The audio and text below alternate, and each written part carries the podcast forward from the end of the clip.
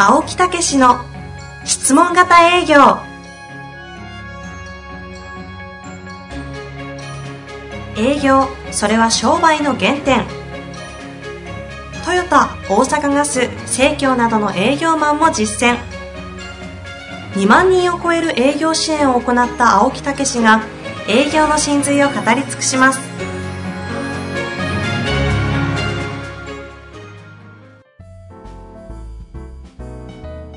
こんにちは、遠藤和樹です。青木武の質問型営業。青木さん本日もよろしくお願いいたします。はい、よろしくお願いいたします。さあ、今日も質問来ておりますので、はいえーえー今日はですね、はい。はい、はい。えー実はちょっと、はい6月からのですね、はいえー名古屋での青木武の、えー営業大学院。あ、出ましたね。また宣伝ですね。2連続じゃないですか、これ。これね、はい。実は社会貢献なんですよ。営業、どういうことかというと、学生さんを集めて、はい、はい。その、社会へ出るまでに営業をできるようにしてあげようと。まあ、インターンでいろいろね、仕事なんかもついてて、あの、そういう経験もあると思うんで、はいはいはいそういう人たちをピカピカにしといてあげようと。学生のうちから。え確かにね、今の学生さんって、え、え大抵皆さん営業経験あったりあのねインターンやって。え。それとね、社会へ入ってね、7割が営業職に就くんですよ。へえ、そとうなんですころが営業の勉強してないでしょ。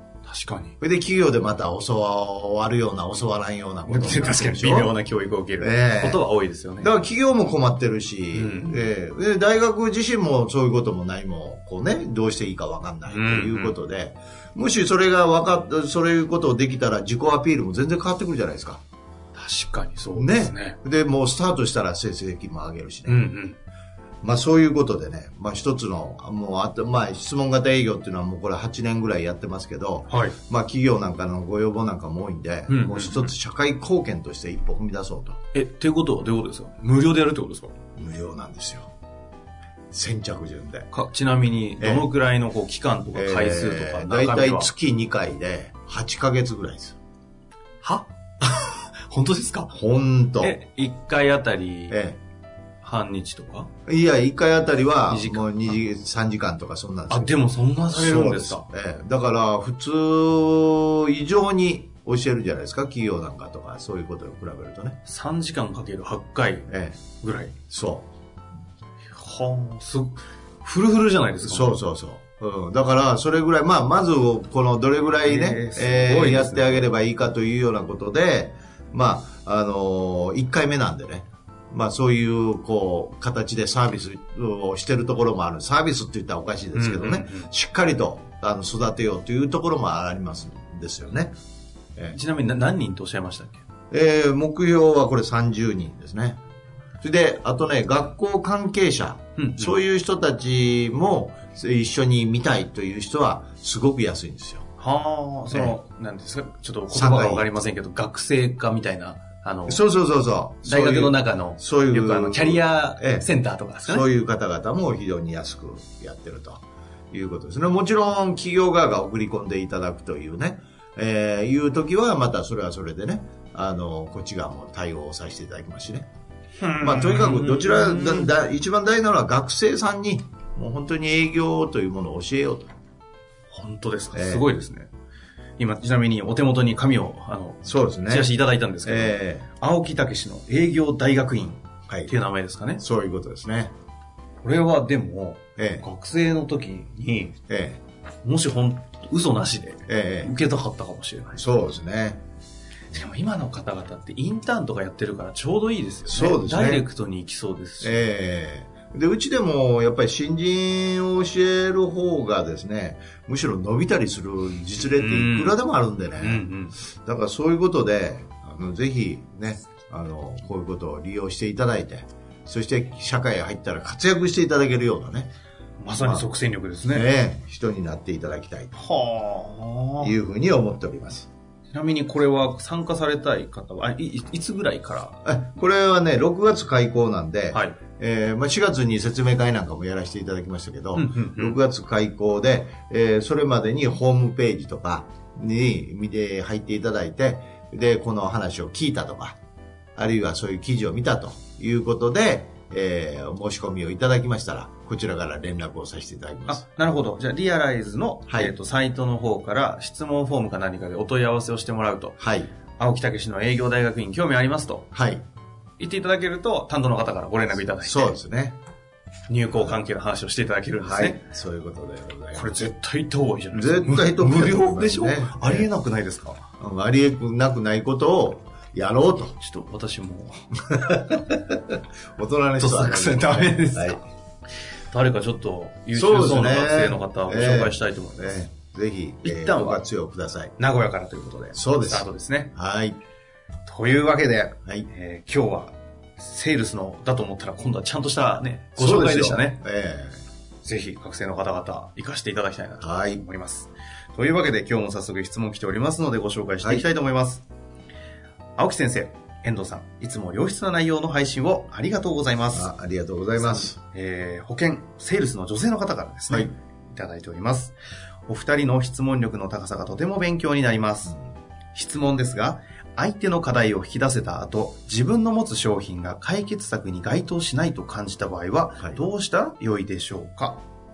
はい。という質問ですね。ねこれね、いろいろこう聞いてる間に、私も前、教育のカリキュラムのね、営業をしてるときに、やっぱりずーっと聞いていくとですね、やっぱり非常に会社がね、あの、状況が悪くって、そこへ教育を入れて、それで立ち直らせるっていうのもいいんですけど、どう考えてもまずね、やっぱり資金的な問題とか。財務状況をそうそうそう。そこをきちっとする方が先じゃないかとかね。うんやっぱりあるんですよね。ありますよね、ええそこはやっぱりね。それでその時はね、はい。やっぱりそういう人ちゃんといるのかとか。聞いて、うんうん。それで反対に、えーそういう方を知ってたら紹介させてあげるとか、して、うん紹介してあげるとかね。そういうようなことで、やっぱりその人に貢献するっていうことをやっぱりどうしてもやっちゃいましたね。や、やっちゃいました。ええやっちゃいましたね。ええ本来は営業、そのことで営業行ってるんですから、うんそれも同時にとかね、いうのはあるんですけど、うん、やっぱりね、あの、人間がいいんでしょうね。何のお話でしょうか？いやいや、青木先生がね。うんなるほど。そういうことをやってあげたり、別の方を紹介してあげたりね。その代わりですね、やっぱりご紹介をいただくとかね、ああ、なるほど。ええ、そういうようなことをやったりね。それからとりあえずは今これやっといてくださいと。あこっちが先ですと。うんええ、それで落ち着いたらまた話しましょうと。うん。うん。いうことで後日お話をするとかね。うんうん。いうようなことをやりましたよね。なるほど。えうん、なんか、その、そのままの回答そうですね。えええもうズバリというような。そうそうそう。だからやっぱりね、あの相手のために役立ちに行ってるんだよね。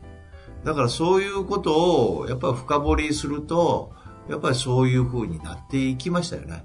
これはね、質問型営業になればなるほどね、顕著に出てきましたね。ああ。え相手の現状とえ、そう。欲求が分かって、え解決策も見えたときにえ、、え自分の商品がはい解決策にならないなと思ったら、え、そうそうそう。そうですよね。ええでもね、それをよく聞いていくと、実は同時進行とか、やっぱり、あのそそういうこともやっぱりありますよね。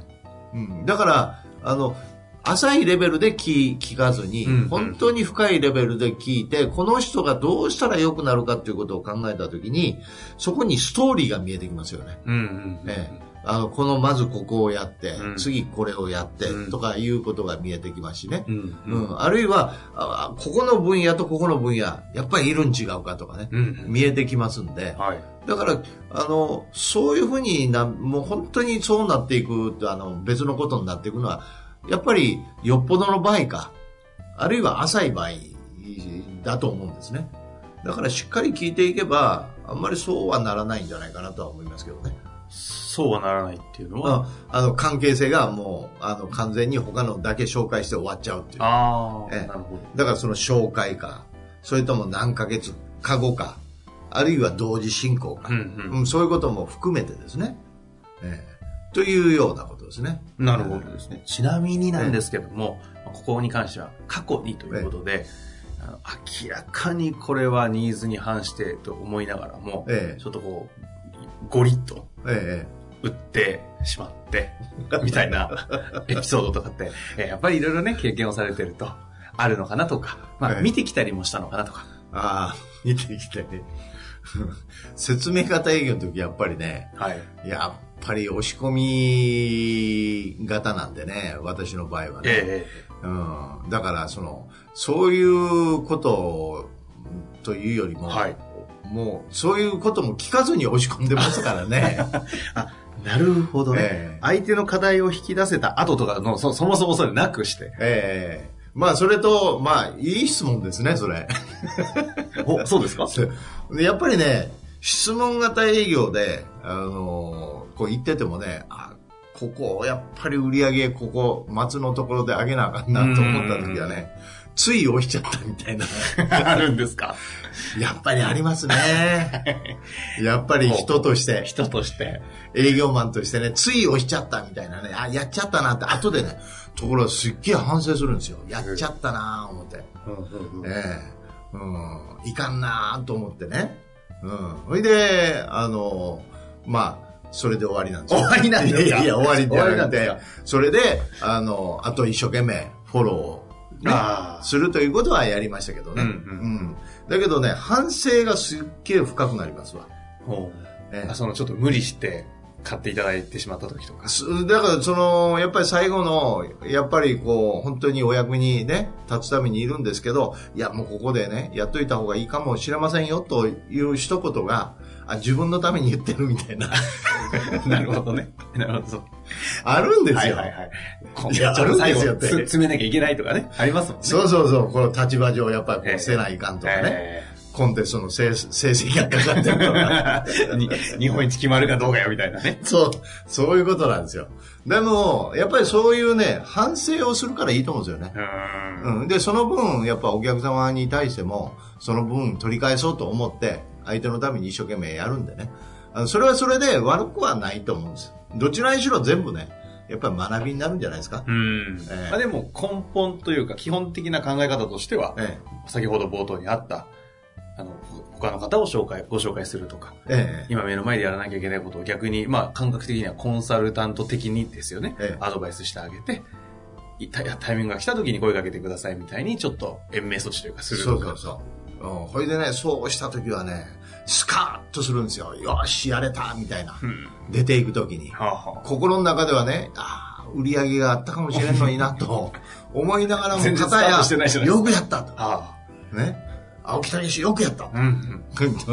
っていうふうに思えてね。はあところがね、そういういいね、え営業やってるとね、どういうことが起こるかっていうと、ね、ほうほうほうちゃんとね、神様が見てるんですよ。ええ。それで、そういうふうにやった時にね、やっぱりね、プルプルって電話がかかるんですよ。それで、青木さん、ちょっと紹介したい人がいるね、ということが起こり出すんです。うー。うんん。学、まあ、ある意味だよね、もう、その、本当にいい相手のために良かったんやけど、まあ、ね。まあ営業マンとしてはねそうそうそう、営業、こっちの売り上げとしてはあかんなと思うんやけど、でも良かったなってね、思ってる時に、ちゃんと神様がね、うん電話をかけてくださるんですうんその時にどう思います？これかって思うんですよ。あ。えうん。本当ですか？えいやいや、そういうこと多かったですよ。へえ。うん。だからそういうことが実は目の前の売り上げにはならないけど相手のためにやると必ずなんかつながっていく。あるいはその紹介でなくってもなんかいい人に出会うとか、はいはい。なんかアポイント取ったらなんかすごくいい人また次はもっといい人に会えるとかね、そういうことが起こるとねどうなると思います？すごいですよ。真の安定が生まれるんですよ潜在意識が安定しだすんですよ。つまり、お客様のためにやればやるほどは、あやっていけばいくほど、繋がっていくんだと、うんということが分かり出すんですよ。ん。いやいやいや、納得。腹の底から納得してます。いやいや、本当本当うん。だから、それがね、分かり出すと、ますますできるようになってくるっていうことですね。うん。うーん。なるほどですね。だからね、やっぱりどこまでも相手のためにやってあげるっていうね。ねそういう感覚とか、そういう経験をしたらね、もう本当にね、あの、これが真実なんだと思っていただきたいですね。はなんかちょっとね、あの宗教チックな怪しい話になりましたけどね。まあまあそうでもないと思います。そうそうですよね神と言ったんでそうね、捉えうんられちゃうかもしれませんけど。まあ私はそう思うんですよ、いつも。うんうんああ、ちゃんと見てられるなとかね。おーえまあそれもこれもね、でも相手の課題をきちんと引き出すという質問型の営業をできるからこそその縁が、おそのね、広がっていくわけじゃないですか。そうそうそうこれをね、昔の青木さんみたいにこう、ご用紙でガガッと言ってたら、相手の課題すら引き出せてないので、はいそのつながりって起きないですよね。え起きないんですよ。もう目先目先のことを刈り取ることを一生懸命、刈り取るね、よく聞きますよね。一生懸命になるんですよ。ますます目先になるんですよ。ところが、逆さまなんですよ。そうやって相手のためになればなるほど、無形のものというものの、こう、つながりということを信じ出して、どんどんどんどん、こう、気持ちが大きくなるというか、うん視野が大きくなってきて、先になってくるんですよ、感覚が。結果案件が、まあ、そう来たりとか、紹介してもらったりとそうふとした出会いがあったりとか、そうなんですよね。私はね、あの、これ昔聞いたことあるんですけど、セールスを勉強してる時ね、はい。真の安定っていうのはどんだけ売り上げがあるかとか、目先にどんだけお客さんがね、見込みのある人がいるかとかね、えー来月はどんだけのね、売り上げ予想が立つかとか、そんなんはね、真の安定じゃないんですよ。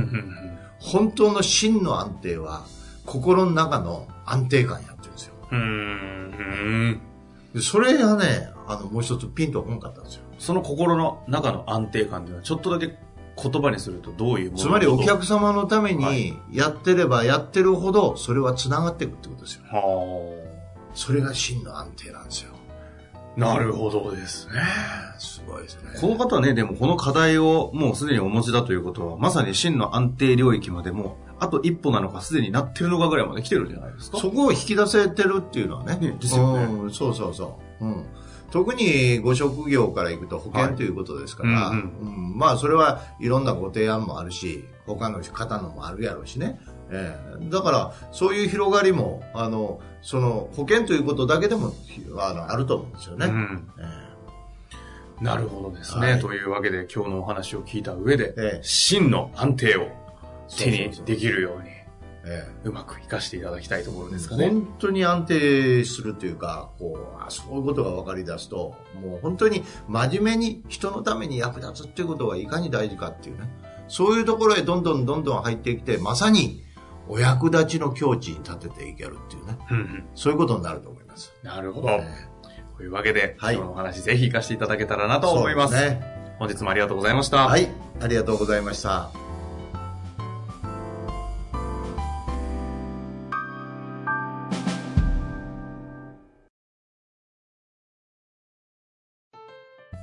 本日の番組はいかがでしたか？